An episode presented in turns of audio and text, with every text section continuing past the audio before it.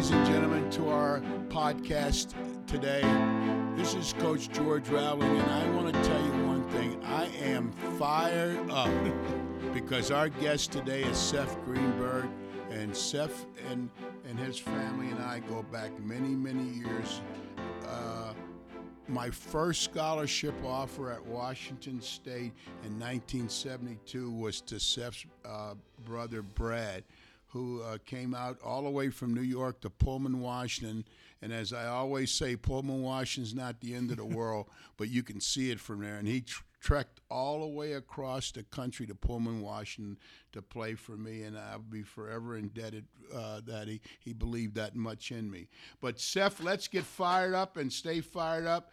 Uh, what do you where do you see college basketball trending, and, and what are your concerns with it?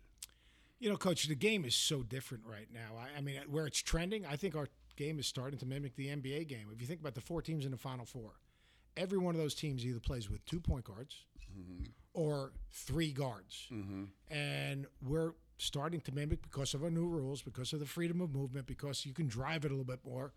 We're starting to mimic what happened in the NBA mm-hmm. when they changed their rules, mm-hmm. uh, which I think is good. I, the one thing I have a concern about in watching the game, I think almost teams are afraid to defend, mm-hmm. to really defend, to get into people, to take people out. But it's been good because the games are more entertaining. There's, you know, the coaches, the players, the officials have all adjusted to the new rules. So I think it's been good for college basketball. I said it in November, I think. I said we don't have a great team, but we're going to have great games and memorable moments.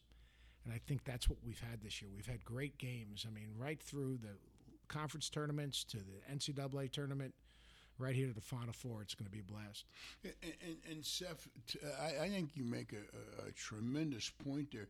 And not only great games, but I think a, a lot of uh, outstanding coaching, particularly coaching done at the so-called mid-major and low majors, where guys, uh, where they, they go uh, uh, unrecorded. They go unnoticed, and and uh, and we we've seen some tremendous coaching in this tournament. Yeah, we have. You know, I look at those guys that have been able to do those things, and, and coach, you know, because that's what you are. That's kind of what, how I grew up. Obviously, having mentors like you, but we have career coaches at that level. Mm-hmm. You know, when you when you Kermit Davis, he's a career coach. Yes. I mean, he he's a professional coach. He's a professional teacher. He understands exactly who he is and how he wins. He understands how to build a program. If you look around the country and you see these games, you know, whether it's Ben Jacobson right? He's a coach 1st mm-hmm. And I think what you're seeing is you're seeing, especially this season, you're seeing my guys on game day joke, I call them invested teams, but you're seeing upper class teams that are committed to the good of the group, that understand who they are, how they win, understand their roles, and they play to win. Because really, the most important thing is the good of the group and playing to win. And and to me, it's fun. And that's what made has made this tournament so interesting and and unpredictable. Now, I think it's happening this year. I'm not sure as you look what's going on. This year's freshman class was not at the level, say, years past or even next year's is mm-hmm, going to be. Mm-hmm. So what you've seen is you've seen these senior teams all the way up to the Final Four now.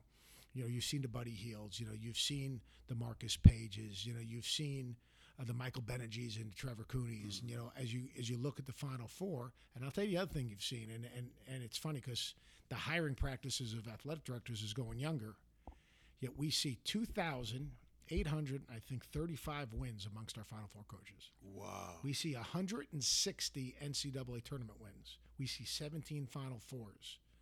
We see guys that understand how to put together teams. Lon Kruger's got a team. He doesn't even have he doesn't have a top 100 player on his roster. Mm-hmm. I mean, Jim Boeheim. I'm a big Mike Hopkins fan. I think he's going to do a terrific job. But we saw how good Jim Boeheim is because when when Jim wasn't there, the slight little adjustments, the feel of the game, mm-hmm. uh, players to buy into roles and not just playing to play. So you know, Jay Wright cut his teeth, and you know he, you know Jay Wright, I, I, he's the big, you know, coach. I know it's your alma mater. My daughter's a junior there at Villanova, but like we look at Jay Wright, we see George Clooney. Mm-hmm. All right, we see all this style. The rea- reality, Jay Wright has a whole lot more substance and style. Yes, he's an old school coach. Mm-hmm. He's a mm-hmm. product of Rollie Massimino. They're physical, they're tough, they defend, they compete. So I mean, I think we're seeing this Final Four. We're seeing really great coaches that and great teams that really care about each other and have great trust. Seth, all jobs bring with them unique uh, expectations and pressures and that. So, how do how do you contrast coaching versus broadcast? And and talk to us about that. You know, the, the biggest thing, coach, and you've done broadcasting, so you know, and you were so successful as a coach. Look, the pressure for me is, you know, I get upset if I potentially mispronounce someone's name Yeah. because you only get you're given a name once, Yeah, or if you got more international yeah, kids yeah, now. and it becomes harder. Or, you know, to me, I, I'm going to look at the game through the lens of a coach, and that's kind of one of my biggest things with broadcasting. We have too many quote unquote insiders that think they're analysts as opposed to good. Go research something. Go find out. You know who's transferring. Go find. But unless you've walked in that person's shoes, you really un- understand how just so hard it is. And like, well, you know, I can put it in one three one zone. You might be able to put it in, but you can't teach it. There's a difference between putting it in and teaching it. Mm-hmm. So, like in my broadcasting career, you know, one thing I'm not a coach apologist, but I, I do hope I communicate to the listener just really how difficult this thing is and, and the number of different things that go on during the course of a game. And ESPN's given me a great platform, that behind the bench stuff that I've done where we actually talking to coaches about what they're trying to get accomplished. Uh, we did the backseat coaches where actually the coaches would talk to us coming out of timeouts, Dan Dakich, myself. But what I'm doing is great, and I am so fortunate and appreciative of what ESPN's been able to do for me. There's no greater high than coaching. And to your point, uh, uh, as a coach, see the behind the bench things in that coaches do that because they trust you and they trust Dan, and you guys, you guys are are, are, are part of their brotherhood, and so. Uh, and under normal circumstances over the years, coaches would never allow that. But they they know that you guys understand the game and and, and are going to be fair, and that's all coaches really want in there. Yeah, they do. That's what they want, coach. But you know, the one thing you miss when you do broadcasting is you know, you don't like the only person I impact maybe is a gambler. I mean, I mean, like when you coach, you think about.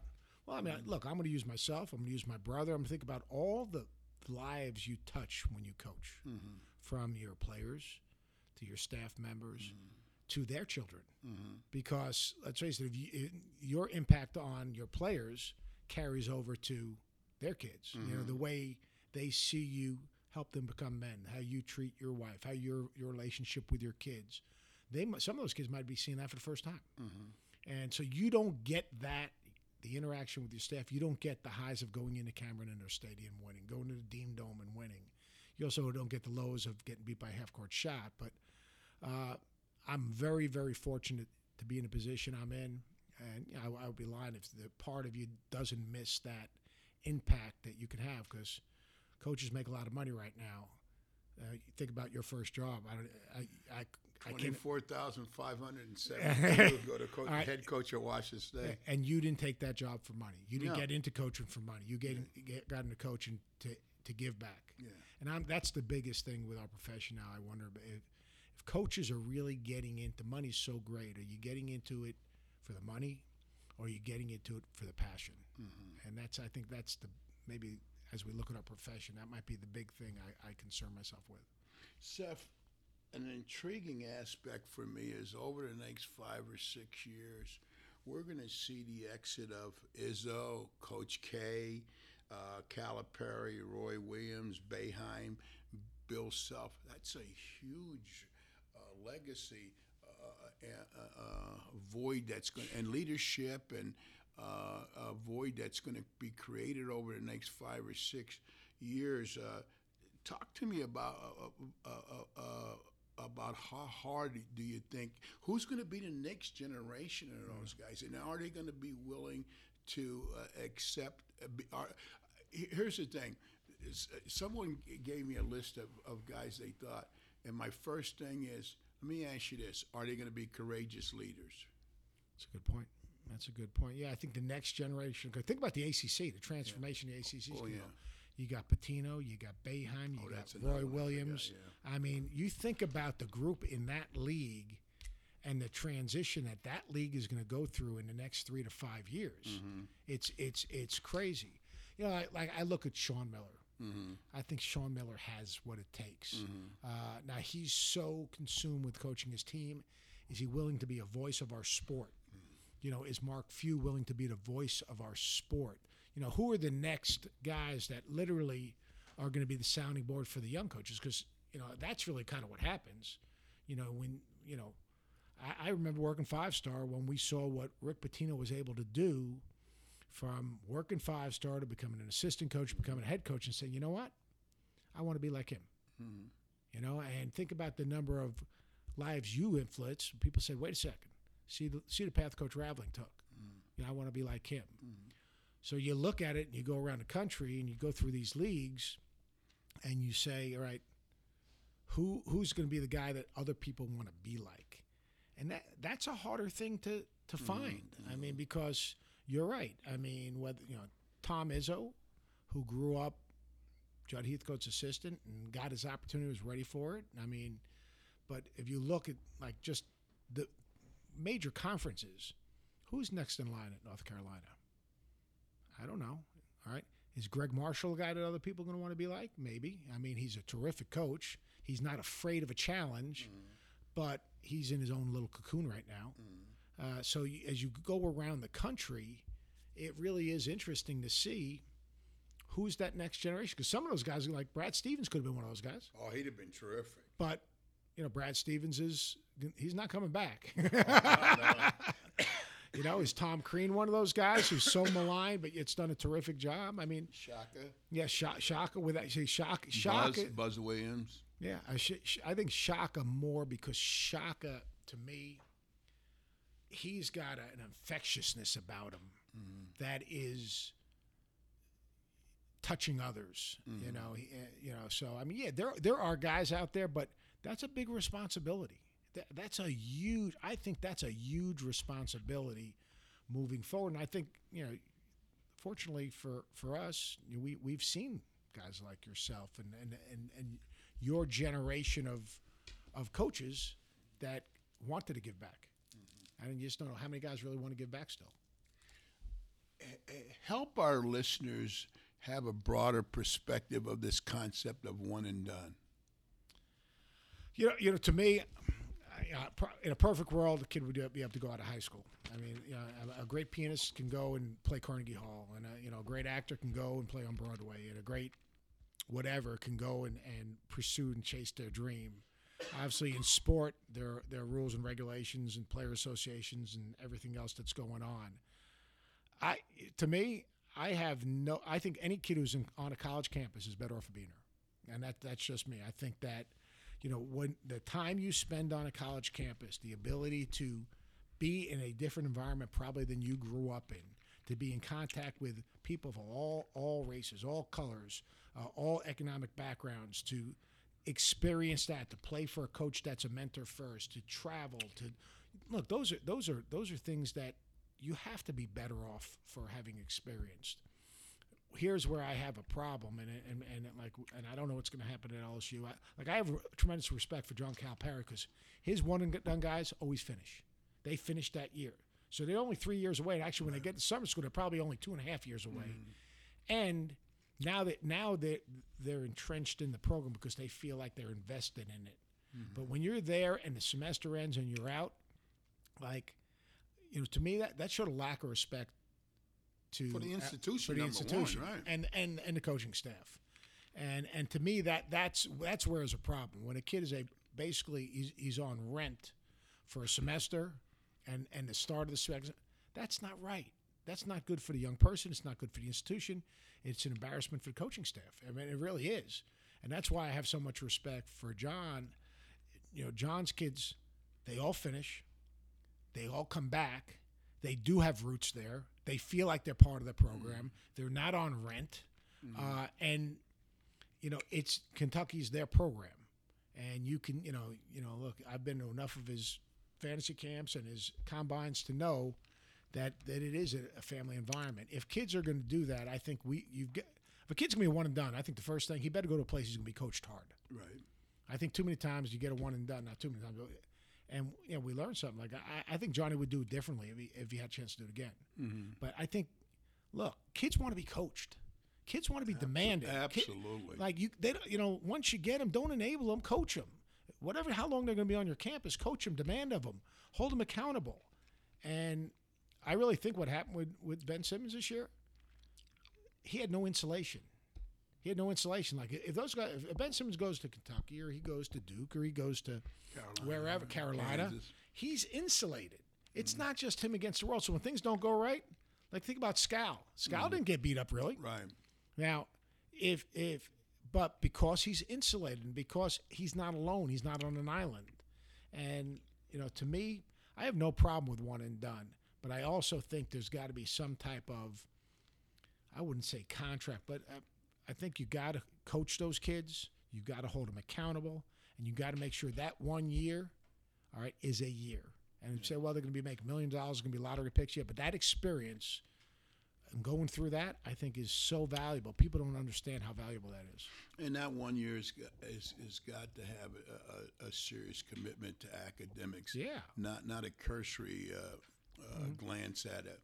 Seth, let's take a hy- hypothetical. Uh, the president decides he's going to appoint uh, a basketball czar for college basketball, and he picks Seth Greenberg. if that happened, Bilas would be upset. Uh, I, I like that. Uh, what are some of the immediate uh, actions you you you would uh, uh, implement?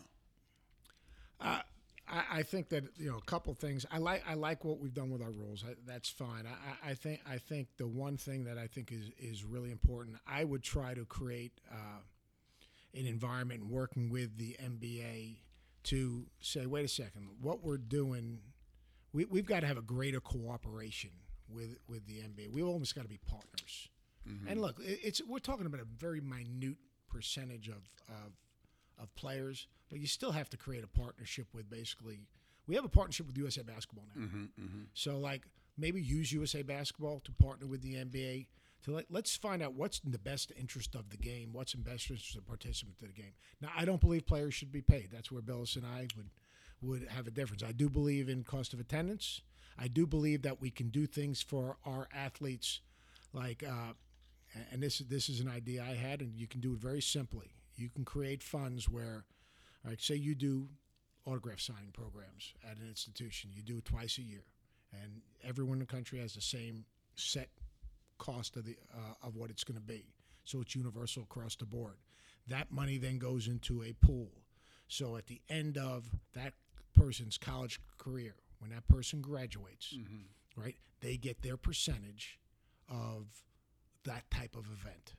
So that, you know, they're not getting paid, but there's a motivation to if you graduate, boom, you get this. If you leave one and one and done, you, you don't get that because I'll tell you what, like, and this is where Bilas and I disagree again.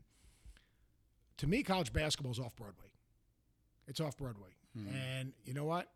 When you're a great, talented young actor, singer, whatever, you can play off Broadway, hmm. and you know you're only off Broadway for about six months, and then you know as a basketball player, you get a chance to go on Broadway, mm-hmm. And that reward for on Broadway is significant. It's significant And, and growing. and growing.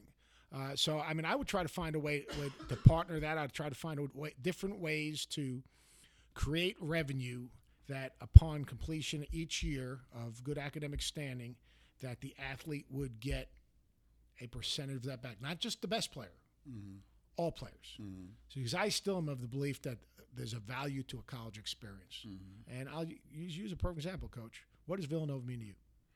Uh, I've, I've always said it, that the, the greatest influences in my life were my mom, my grandmother, uh, my, my my high school coach, and and then Villanova and Nike, and and uh, uh, particularly when you look at the time I went to Sure. Fifty six to sixty.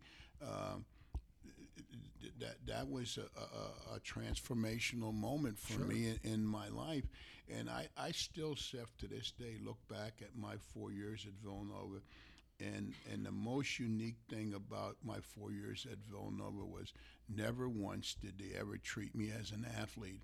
Every moment they always treated me as a student. And, and, and, and I used to kid my son. I said Villanova was a naive institution. They thought when I came there, that I came to get an education, and that was it. That's just how you treat. Hey, if you showed up, you must want an education, and I can say this from the bottom of my heart. If I had a scholarship to Harvard right now, or I had a scholarship to Villanova, I'd still go to Villanova because I loved my four years there. and that and that place helped shape you and, and like i don't know like what is the value of that experience it's got to have a value and i understand you know jay's point of view and there's a legal side of it but there's got to be a value of that experience the rest of your life that that that that decision impacted you the rest of i don't know what the value is but it impacted you me at fairleigh dickinson playing for Al LoBalbo the re- you know the rest of my life. So I, I think there's a val- there's a real value there. There's no doubt about it. Mm-hmm. Now I would if I was the czar, I would I would have a set criteria for seating, and I'd have a set criteria for the selection of the NCAA tournament, mm-hmm. without a doubt, so that everyone knows in advance.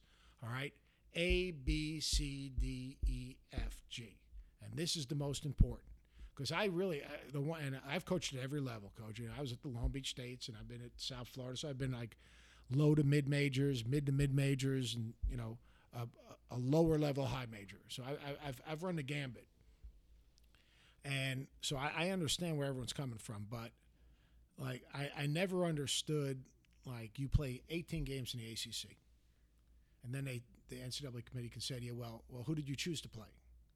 Well, if you play 18 games in the ACC and get your brains beat in, all right, and then you go play, they say, well, who'd you play in non-conference schedule? Well, say, well, we played the ACC Big Ten Challenge, so that's 19. We played an exempt event, all right, that's 22. All right, and then we played one other made for TV game, that's 23. All right, and say one or two of those aren't really good, but they're they're they're competitive games. Well, here's how many more games you need to play? You're playing 23 really tough competitive games, and you might get held out of the tournament because it, you, it's who you chose to play those other nine games. Mm-hmm. Yet, and I thought King Rice did an incredible job with his team, but people were trying to create an argument. Well, they had 17 road wins, and they didn't. It's hard to win on the road, but they had 15 of those against 275 or worse. Mm-hmm. Who's not winning those games? Right. So if I played those games, if I played 10 of those games and I'm in the ACC, those games would count against me. Mm-hmm. So how can they count against me and for someone else? Mm-hmm. And I, I, just always had, you know, that, and I've been at, at every single level. So I'd like to see a set criteria. And look, people say, well, you know, the, the, the mid majors, low majors, it's not fair. Life's not fair. That's the league they're in. That's the that's the that's that's the company they chose to be in, mm-hmm. and that's you know that that that's it is what it is. It's not fair. Their budgets aren't fair either. You know, how the coaches travel isn't fair. Mm-hmm. How they go to road trips mm-hmm. isn't fair. Mm-hmm. I mean, how the coaches travel in the summer isn't fair. That's it is what it is. But uh, so I would like to see a set criteria so that everyone going in knows, all right, A, B, C, D. This is how we're selecting the field if you're at uh, at large field, and this is how we're seeding the tournament. Because I, the one thing I had a problem with the NCAA tournament this year is how it was seeded. Mm-hmm. I mean, I, I thought the seeding process was was was just there was something something not there was something not right. And then you know I, I do think we're doing a good job with with giving coaches more access, but I would like to see another dead period for coaches because I know when I when I was at Virginia Tech, you would go from the season to recruiting in April to fundraising in May to your camp in June to recruiting in July to kids having visits in in in August, and then the kids were right back on your campus. And I think we want the best of our coaches and the best of our players, I wonder one, are we wearing our kids out? We're seeing more injuries. And number two, there's got to be a time to have coaches inherently don't have any balance. And the way the calendar is now, you really don't have time for any balance in your life. It's you're uh-uh. going at it 24 7, seven days a week, 12 months a year. And now with this fifth year transfer rule and with at the high major level, kids being able to put their name in a draft. I mean, in May, you might be re recruiting a team. so, like, you literally don't have any chance to unplug, plug back in, and reboot. So, I, I do think that there's a, we got to find a couple of pockets where literally it's a dead period. so that no one can get an advantage or disadvantage. Uh, I think that's that's important, and, and I, I actually my last thing is I actually think there should be some type of accreditation program for coaches. Let let's teach our young coaches how to be coaches. Uh, you know, and it could, and again, I don't know exactly. You know, like eh, doctors have to go to you know professional advancement programs all the time to keep their certification. I think th- I I don't think that wouldn't be a bad idea to have coaches, assistant coaches, have to go to certain number of clinics or fresh, you know, personal growth. I mean, you started that program with your guys. How, how many years did you have the, program with Coach Foster, and, and you guys did it? You did ac- your own we program. We actually started that in the late '70s, and just trying to help uh, each of us uh, assist each of us in personal growth. And that, Seth, you, you, you made me think of something in your, in your remarks. It, at, on the academic side of, of, of the of the collegiate the collegiate world, what we have is is we have a system for um, for tenure. Should there be some point in a coach where a coach builds up enough equity that he or she has uh, uh, uh, tenure? I, I, I don't, I'm, I'm, I'm not. I, I don't think that because coaches also sign long-term contracts. Coaches' salaries, even now, even at almost all levels, are probably far greater than maybe um, professors on campus. I, I, I think that there are certain things that you know. Again, I, I, I, can't speak on how professors get rated on the academic side. We're in a win and lose business. Um, I think that your contracts if your contract's guaranteed that's your that's your security and you know it's a performance based profession so you know I, i'm not sure at at the division one level that that's a realistic goal i don't, I don't think institutions you know can, can can afford to do that uh, because a lot of the money that's generated is generated for winning and not just for having a team or a program i think there's a big difference I've said this every place I've ever been, and you got to figure out how to do it. There's a difference between having a basketball team and a basketball program.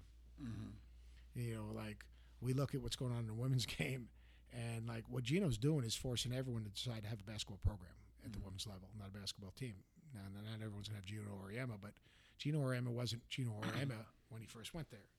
And like when, when I went to Virginia Tech, all right, we tried to find a way. We went from the Big East to the ACC, and w- it was a constant battle. We had maybe administration wanted to ba- didn't understand what a basketball program was all about. Mm-hmm. You know, they have an athletic director right now that understands that you've got to invest in a program. There's a cost of doing business if you want to compete in the ACC. Does it- So I, my, my, my thing with that, coach, is I, I don't think the tenure is an issue, but I do think that for a young coach, if you're looking to get a job, I think you got to find out what the expectation of that university is, and then you got to see if their their expectation matches up with their commitment. Mm-hmm. Because expectation without commitment is empty words. Mm-hmm. You know, expectation with commitment, then you have the necessary resources. And then you have it's your job to to be successful and not be successful. Okay. Early in our educational career, they used to give us tests and fill in the blanks. Uh-oh. So, so fill in the blanks. The five best basketball minds I've ever incurred. Five best basketball minds I've ever incurred. Hubie Brown, without a doubt. I, I still remember sitting at five star basketball camp, mesmerized by uh, by Hubie Brown. Uh, it was uh, I was a sophomore in high school, and it was just mind-boggling. And now, still, when I listen to him on, on He's still mind boggling. He's still mind boggling. He really is. I'd say probably two would be Larry Brown. I had the fortune when I was at Long Beach State. I'd go down and watch those practices at Loyola all the time. And I've never seen a guy where the ball, the game could go up and down, up and down, up and down, up and down. He'd stop and he would know everything. and that was what it was when the Clippers. I'd go down three days a week, and I'd, I'd bring my players down there, and he'd talk to the guys, and he was, I mean, he was he was phenomenal.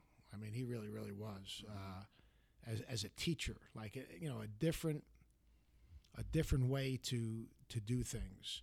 Um, I'd say Morgan Wooten. Uh. I, I thought he was. I, I loved just being around him. I did his coaching clinic this this year, and I spent the day there. And uh, you know, he struggles getting around a little bit. His mind, the two, and I'll, I'll put these two guys together: Morgan Wooten and and and and, and Big Bobby Hurley. So, for those who, who might not know, Morgan Wooten is a uh, Hall- of Fame uh, basketball coach uh, and coached at DeMatha in in Maryland for many many years and and and coached an insurmountable number of NBA and All American players. Yeah, and Bobby Hurley the same. Uh, watching his practices at St. Anthony's, I, that coach totally different because Coach Wooten would do it in, in in a certain way. Bobby Hurley, obviously coach at St. Anthony's, he was driven and demanding and tough and, uh, but the practices were just they were mind-boggling how good they were. I mean, um, I mean it it, it it was it was it was phenomenal. I mean, just watching him get those kids to play so hard and the attention to detail, I guess, I, it was probably something that just it kind of it kind of blew me away a little bit. Um, trying to think of, of, of try to get well, one one that I have tremendous respect for, and just uh, who hopefully is going to go in the Hall of Fame today, or is it today? I guess when Uh, they Mon- announce. um, uh, Monday, I, I guess they're going to announce. Uh, yeah, you're right. Today they're going to announce. I think it, it's yeah, today. I just and maybe it's because and I'm biased on all these things, but uh, is Tom Izzo. Yeah. Uh, he's. I, I'll tell you the thing about Tom, and uh, you know, just he's a great mind. He coaches his guys hard. He's probably a better person than he is a coach. Uh, he's literally probably the most genuine guy at that level in our game today. Where like you call Tom Izzo, you're gonna get a call back. Like I know it sounds silly, but I mean, if you, you know, he he refuses to say no. You know, he'll always try to do the right thing. His teams play for him. You know, I see. I'm big on relationships. You know, watching guys' relationships with their players. Um, like uh, Tom gave me a great story after they played Minnesota after his dad passed away. You know, he's no one's harder on Matt Costello than he's been, and Matt Costello's family drove from the Minnesota game to his dad's funeral.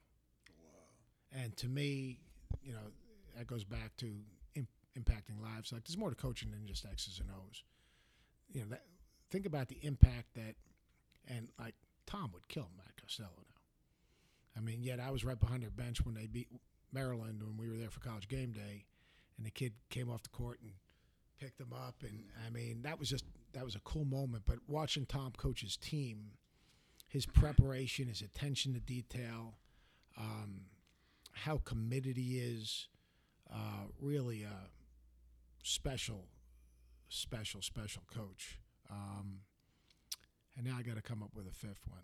I'll tell you who has, who understands the business of college basketball better. You know what that is. Cal. Oh yeah. No one. Coach, he's your protege. Coach I, Cal- I hate to Coach tell. I, wait a sec. Wait a second.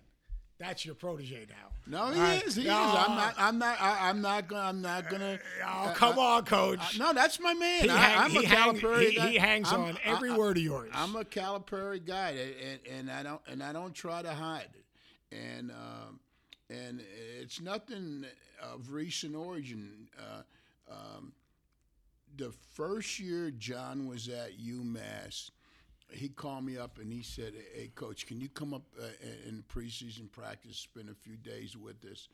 And I, I knew John back from five stars, so John and I have a, a storied history together, and and I, I, I apologize to nobody uh, about my relationship with John Calipari. and he hangs on every word. well, He does. You know he does. I mean, and but you know, Coach. I mean, that's. But here's the thing, and we, we kind of go full circle. We all need mentors. Yes, We all. I mean, like John Calipari needs a mentor. Mm-hmm. I mean, we all need mentors, and and that's what and we were talking about before. Like you've always given of your time, whether mm-hmm. it's to Cal or my brother or myself or the thousands of people that you've mentored, whose lives you've changed, and it goes back to Like I, I think I think the question you had was great. Where, where's the next group of mentors coming from? Mm-hmm. Because I think that's a really big void in in any profession, and for sure our profession. I mean, like, who do you pick up? I mean, from that those monthly, uh, yearly clinics you did, we. Because I worked for Coach Foster, we started our own group, and, And we you guys, uh, started Jack, Jack, were you in the group with Jack Furtick when you guys started? I'm a little disappointed. I thought Furtick was going to be here. but I mean, you know, we had Jack and Larry Shyatt and Ricky Birdsong, Yes, and yeah. and I mean, we had we had a great group, and we did that for 15 years. Mm-hmm. 15 years, where we, you know, and you know, we'd bring some people as we learned from you guys. We'd bring different people in, different voices in mm-hmm. to kind of give us a little guidance or, or hear another voice. And you know, you look at that and you say, is that going on now? No. The answer is no. Yeah, and, and that's a shame because I, I I still remember I was I don't know 24 years old when I started working for Coach Foster, and and he you know he told me about what you guys were doing, and and like he'd sit and talk about like the impact. He had all those notes. Yes. I mean, you know him; he was more organized than crime, and he had all those notes. And Larry worked for Coach Colson, mm-hmm. so like you know, Jack was with Jack me. was with you, and like we said, wow, what a great idea! Could we do something like this? Mm-hmm. And you guys, I mean, your group was unbelievable. Sonny Smith and I mean Gary. I mean, that, think about the diversity of that group. Del Harris, Del Harris. I mean, I mean, I mean that Colson. I mean that that that, but that was, and to me, that's what this Final Four used to be about. Think about how it, that's changed. Like there used to be a great camaraderie within the profession. I'm not sure, and I don't want to sound like I'm old or anything, but I'm not sure that you have the same camaraderie with you guys and Cremins and Valvano and Coach Thompson and and like like every like I get a kick out of Coach like everyone thought Coach Thompson was like like like like he was so good to Brad when Brad was um, was scouting like he'd let him right into practice. I, the my my favorite Coach Thompson story is he lets Brad into practice. He used to let no one into practice, and he put a chair right center court.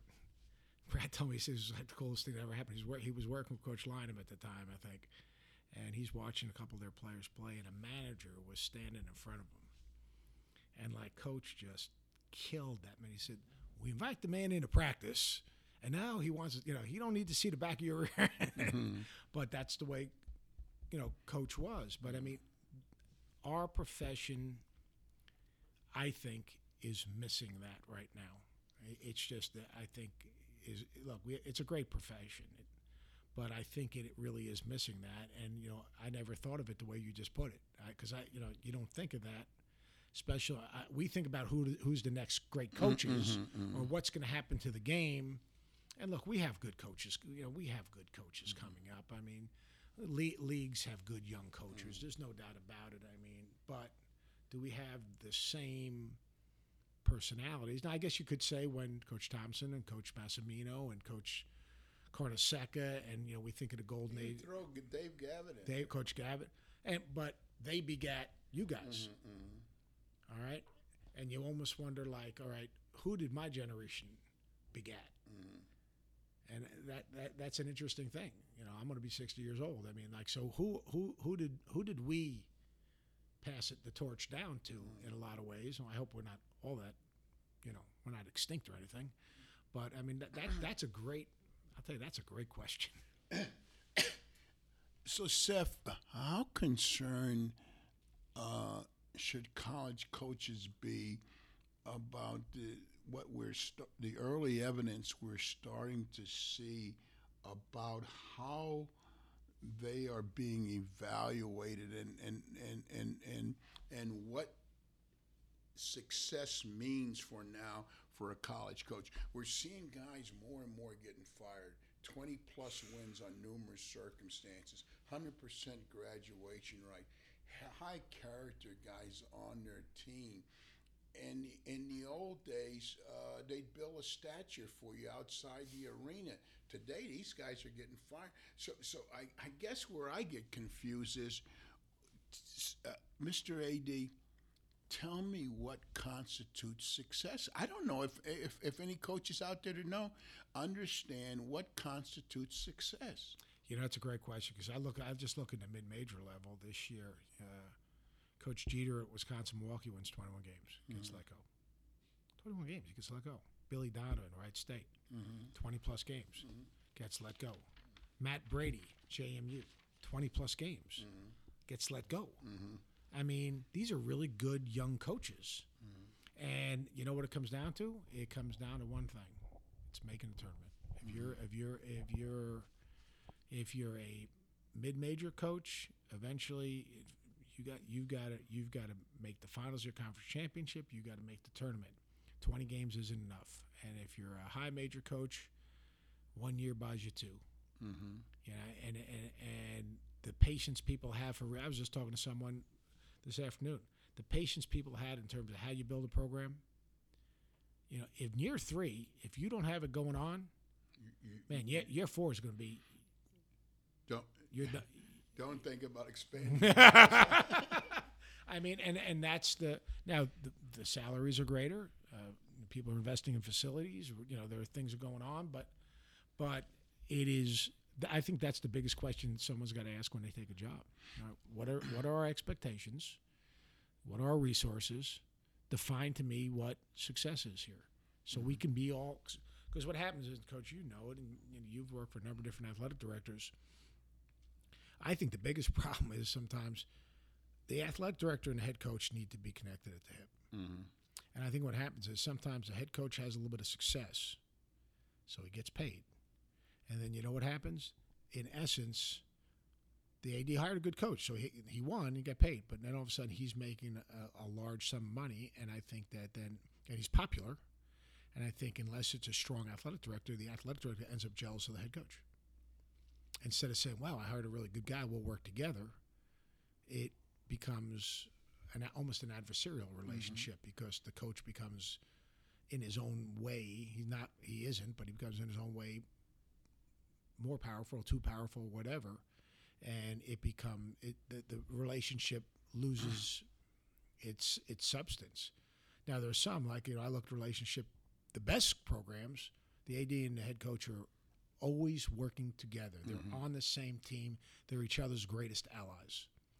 But you get an insecure athletic director and you get a strong personality head coach, and that is a formula for failure. And mm-hmm. I think that's what we're seeing. And then we're seeing these young, not younger, but the, the, the, the mid majors where I think that eh, because we've seen everyone, VCU, and we've seen George Mason, and we've seen Gonzaga, and we've seen Butler, everyone thinks, everyone thinks, why can't we beat him? Mm-hmm.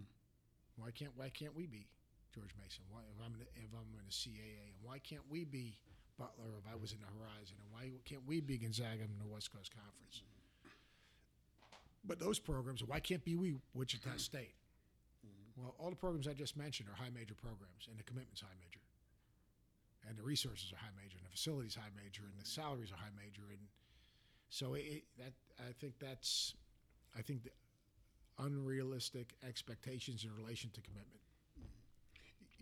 You know, it's, it's sometimes when you, you, I stop and I reflect on on college athletics today, I, I- I think something that goes uh, uh, unnoticed, but it's a huge requirement in an organ, uh, an athletic organizational structure, particularly today, is alignment. Uh, and what do I mean by that? There has to be an alignment between the president, the athletic director, and the coach. They've got to be aligned in their, their mission, goals, visions, and strategies and execution. And and so often when you look at intercollegiate athletic programs, there's gaps between the president's office and the athletic director. There's gaps between the athletic director and the coach. And so now you have these three organizational structures that are not aligned in their mi- in their mission, goals, and strategies.